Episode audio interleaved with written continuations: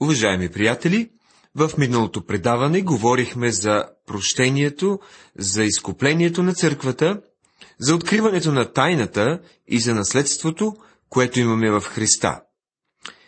Ние изучаваме посланието на апостол Павел към Ефесяните, глава 1. Казахме, че днес църквата е много важно нещо за Господа. Незначителните планове на хората тук долу, те не са важни. Ние си мислим, че са. Хората предлагат всевъзможни планове за света, но те дори няма да са тук следващите 100 години. От тях няма да има и следа, но Божиите планове ще се осъществят. Стих 12 бе един от славните славословия, които срещаме в посланията. Така че да бъдем за похвала на Неговата слава. Ние, които отпреди си надявахме на Христос. Забелязахме, че апостол Павел спира и изпява славословието, след като казва какво Бог Отец, Син и Святи Дух е направил. Той тък му изложи делото на Бог Син. Бог не съществува, за да угажда на всеки каприз и желание на вярващия. Вярващия съществува за похвала на Бога. Когато вярващия се намира в центъра на Божията воля, той живее живот в изобилие и удовлетворение и радост. Приятели, това ще ви освободи от ръцете на психолозите, но когато не се намирате в Божията воля, нещата не вървят на добре. Да живееш в Божията воля прибавя цел и смисъл на живота. През цялата вечност Бог ще може да посочва към вас и мен и да казва, ето, те не бяха достойни за спасение, но аз ги възлюбих и ги спасих. Това придава стойност, достоинство, радост и слава на живота. Днес ние съществуваме, за да бъдем за похвала на Неговата слава и това е достатъчно. Това славословие естествено е насочено към идването на Христос. Следващото славословие, както ще видим сега, се отнася за работата на Святия Дух. Този раздел, в този раздел виждаме, че Бог Святи Дух пази църквата. Когато погледнем на работата на Святия Дух, ние виждаме първо, че Той ни възражда. Второ, Той е прибежище за нас. И трето, Той прави живота ни реален. В когото и вие, като чухте Словото на истината, т.е. благовестието на нашето спасение, в когото, като и повярвахте, бяхте запечатани с обещания Святи Дух глава 1, стих 13. Тази част от Библията е една от най-чудесните. Но някои биха възразили. Добре де, но тук никъде не се споменава думата възраждане. Всъщност, споменава се и то по един чудесен начин, защото сега преминаваме от работата на Бога за нас към работата на Святия Дух в нас.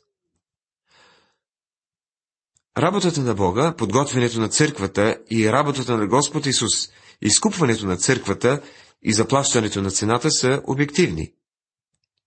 Работата на Святия Дух, пазането на църквата е различна, защото тя е субективна. Тя е в нас. При това възраждане и обновяване Святия Дух потиква грешника да чуе и да повярва в сърцето си, а това го превръща в Божие дете. Господ Исус казва, трябва да се родите отново. Евангелие от Йоанна, глава 3, стих 7. Как трябва да се родим отново? Йоанн дава обяснение. А но нези, които го приеха, дали право да станат Божии чада, т.е. на тези, които вярват в Неговото име. Глава 1, стих 12. Ние просто трябва да повярваме в Него. А ние проповядваме разпнатия Христос, за юдеите съблазен, а за езичниците глупост. Но за самите призвани юдеи и гърци, Христос Божия сила и Божия премъдрост. Първо послание към Коринтени, първа глава, 23 и 24 стихове. А кои са призваните? Дали са тези, които само чуват звучението на думите? Не, това са онези, които са чули с разбиране. Бог призовава тях. Призивът не е бил само да бъдат чути думите. Това е призив при който Святия Дух прави тези думи реални. Вярата идва от слушане, а слушането от Божието Слово, както се казва в послание към Римляни 10 глава 17 стих. Тези, които са призовани, чуват Божието Слово и се отзовават. А какво се случва след това? Петър казва следното. Като се възродихте не от тленно семе, а от нетленно, чрез Божието Слово, което живее и трае до века. Първо Петрово послание, първа глава, 23 стих. Божието Слово говори дори и сега, когато слушате тези предавания. Ние заявяваме, че Божият син умря за вас и ако повярвате в него, ще бъдете спасени. Някой ще каже, е, чувам тези думи, но те не значат нищо за мен. Друг обаче ще чуе това послание и духът на Бога ще го приложи в сърцето му, така че той хваща вяра, доверява се и в момента, в който повярва в Христос, той е възроден. Да повярваш в е следващата логическа стъпка след слушането. Може да не, да не е следващата по хронология, но определено е следващата логическа стъпка. Това е най-хубавото определение, за което се сещаме в Библията, на това какво значи да се родиш отново. В когото повярвахте и вие след като чухте Словото на истината. Вие чувате Словото на истината, благовестието на вашето спасение, благата вест на вашето освобождение и вие повярвате в Христос в когото, като и повярвахте, бяхте запечатани с обещания Святи Дух. В някои преводи се казва, след като повярвахте в Него, бяхте запечатани. Човек бива запечатан в момента, в който приеме и повярва в Христос. Святия Дух първо отваря ушите да слушат и после придава вяра. Неговата следваща логическа стъпка е да запечата вярващия. Днес има хора, които спорят дали Бог Отец или Бог Син запечатва със Святия Дух, или пък самият Святия Дух извършва това. Този род спорове само изтощават. В средновековието са се впускали прекалено много в подобни подробности. Такива празни спорове няма да ни доведат до никъде. В този стих съзирам, че Святия Дух е печатът. Бог Отец даде сина си, за да умре на кръста, но синът даде себе си доброволно. Така че и Бог Отец, и Бог Син дадоха. И Бог Отец и Бог Син пратиха Святия Дух да извърши определена задача, но Святия Дух е извършителя на действието. Той възражда грешника и в същото време запечатва грешника, и самият Святия Дух е печата. Запечатването на Святия Дух има двойна цел. Той вгражда образа на Бога в сърцето на вярващия, за да го направи истинен. Нали знаете, че когато се поставя печат върху документ, този печат има образ на него. Мисля, че духът на Бога прави точно това с вярващия в трета глава на Евангелието от Йоанна, 33 стих, е записано, който е приел неговото свидетелство, е потвърдил с печата си, че Бог е истинен. Очевидно такава е идеята в разглеждания стих. Бог поставя своя отпечатък върху вярващия. Втората цел на запечатването е да се обозначи правова собственост. Но твърдата основа, положена от Бога, стои, като има този печат. Господ познава своите си. И всеки, който изповяда Господнето име, да отстъпи от неправдата. Второ послание към Тимотея, 2 глава 12, 19 стих. Факта, че той ви пази, не значи, че може да живеете в грях. Ако изповядвате името Христово, вие ще отстъпите от неправдата. Ако не демонстрирате това, то тогава вие не сте били възродени и запечатани. Святия Дух е печатът и това ни гарантира, че Бог ще ни изкупи. Ние сме запечатани до деня на изкуплението. Денят ще настъпи, когато Святия Дух ни предаде на Христос. Хубаво е да бъдеш запечатан по този начин, точно като едно застраховано писмо. В миналото са поставили печати върху писмата. Днес само се залепят почтенски марки, но по, тази, по този начин съответните служби гарантират, че писмото ще бъде доставено на посочения адрес.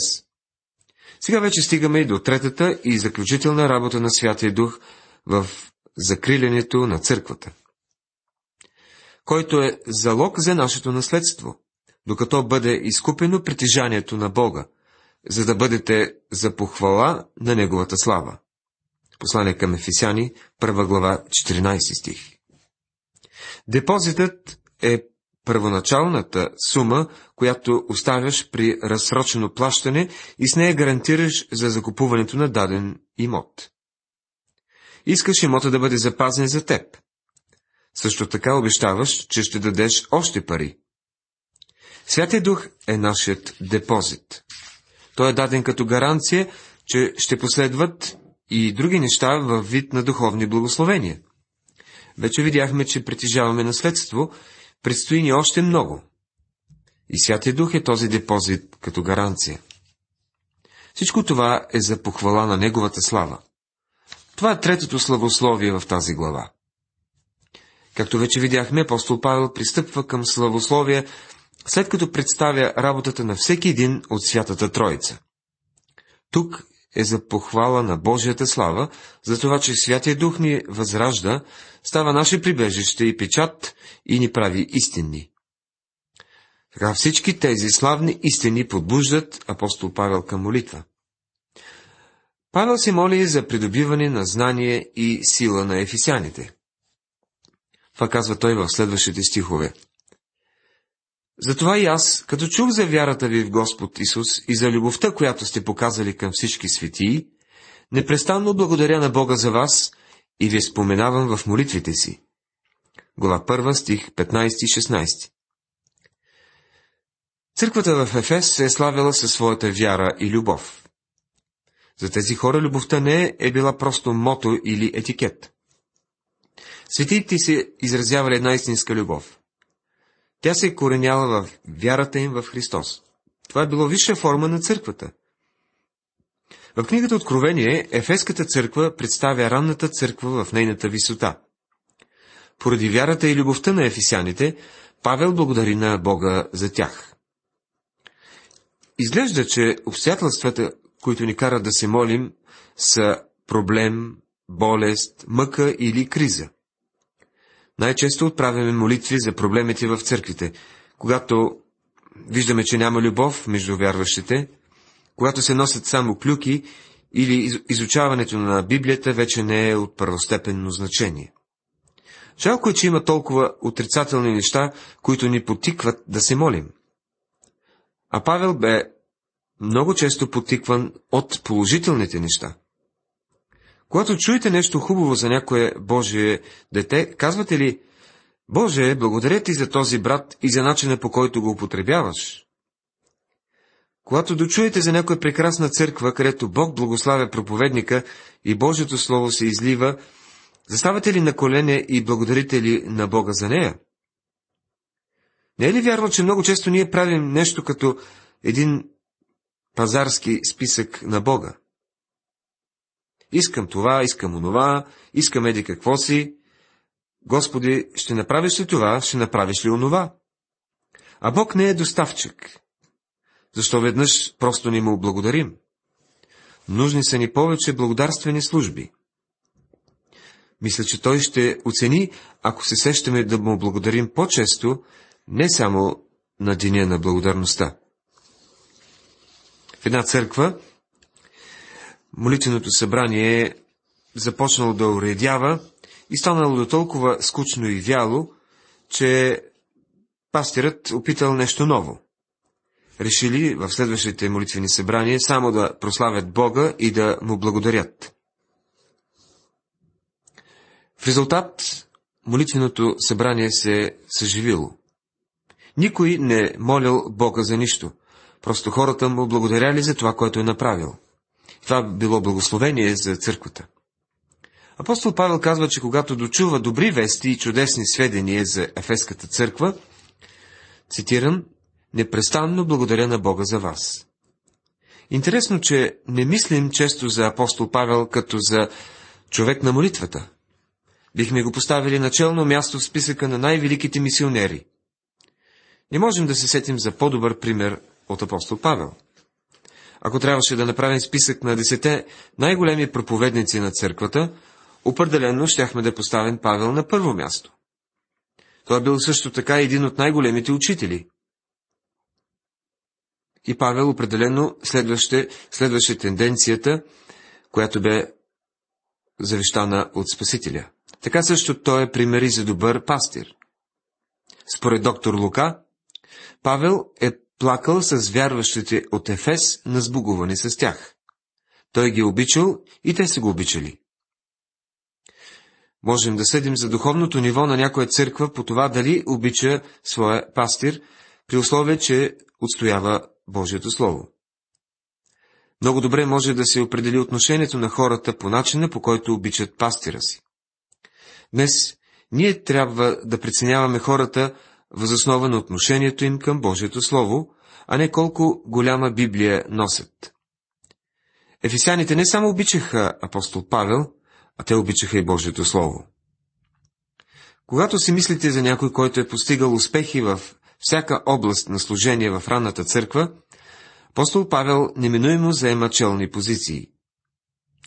Мислите ли, че Павел може да бъде вместен в списъка на ярките представители сред великите мъже на молитвата? Сещаме се за Моисей като най-големия ходатай на върха на планината. Сещаме се за Давид с неговите псалми и изповедта на своя ужасен грях. Спомняме се за Илия, който стоеше сам, изправен пред алтар, пропит с вода на планината Кармил. После идва ред на Даниил, който отваряше прозореца си към Ерусалим и отправяше молитви, въпреки че живееше в враждебно настроена страна при враждебно управление. Господ Исус беше до такава степен човек на молитвата, че един от учениците му го помоли. Господи, научи ни да се молим. Знаехте ли, че и апостол Павел е бил също така велик мъж на молитвата? Ако изследвате всички Павлови послания, ще се изумите от фактите и ще възкликнете. Нямах представа, че Павел има такъв молитвен списък. Не предполагах, че се е молил за толкова много хора. А Павел е бил голям мъж на молитвата. В посланието към ефисяните присъстват две от молитвите на Павел. Сега си спираме на първата. Представяйки децата на Израел като Христово тяло, Павел коленичи и започва да се моли. Другата молитва се намира в края на глава трета. Тези две молитви в това послание са показателни за загрежеността на Павел като Божие дете към останалите вярващи. Един от начините, по които можеш да прецениш дали човек е Божие дете, е по неговия молитвен живот. До каква степен се чувства зависим от Бога? Ако има нужда, ще отиде насаме пред Бога в молитва. Той също така ще ходатайства пред Бога и за другите. Когато някой ви каже, помня ви в молитва, това е един показател за неговата вяра. Припомнете си как Анани от Дамаск се притесни, когато ангелът му каза да отиде при Савел от Тарс. Той не искаше да се съгласи, че трябва да отиде при този гонител на църквата, но ангела му каза, ето, той се моли. Дяне на апостоли, 9 глава, 11 стих. За Анания очевидно беше белек, че нещо се е случило с Савел от Тарс. Факта, че той се моли, е достатъчно голям белек. Непрестанно благодаря на Бога за вас, казва апостол Павел на ефисяните. Ефисяните бяха в неговия молитвен списък и всички останали църкви също. И ви споменавам в молитвите си. Това означава, че е изброявал всеки поименно. Уважаеми приятели, в това предаване говорихме за това как Бог, Святи Дух, пази църквата. Открихме, че апостол Павел е човек на молитвата и молитвата изразява неговата любов към вярващите в Ефес. В следващото предаване ще продължим и ще завършим изучаването на глава първа. Бог да ви благослови!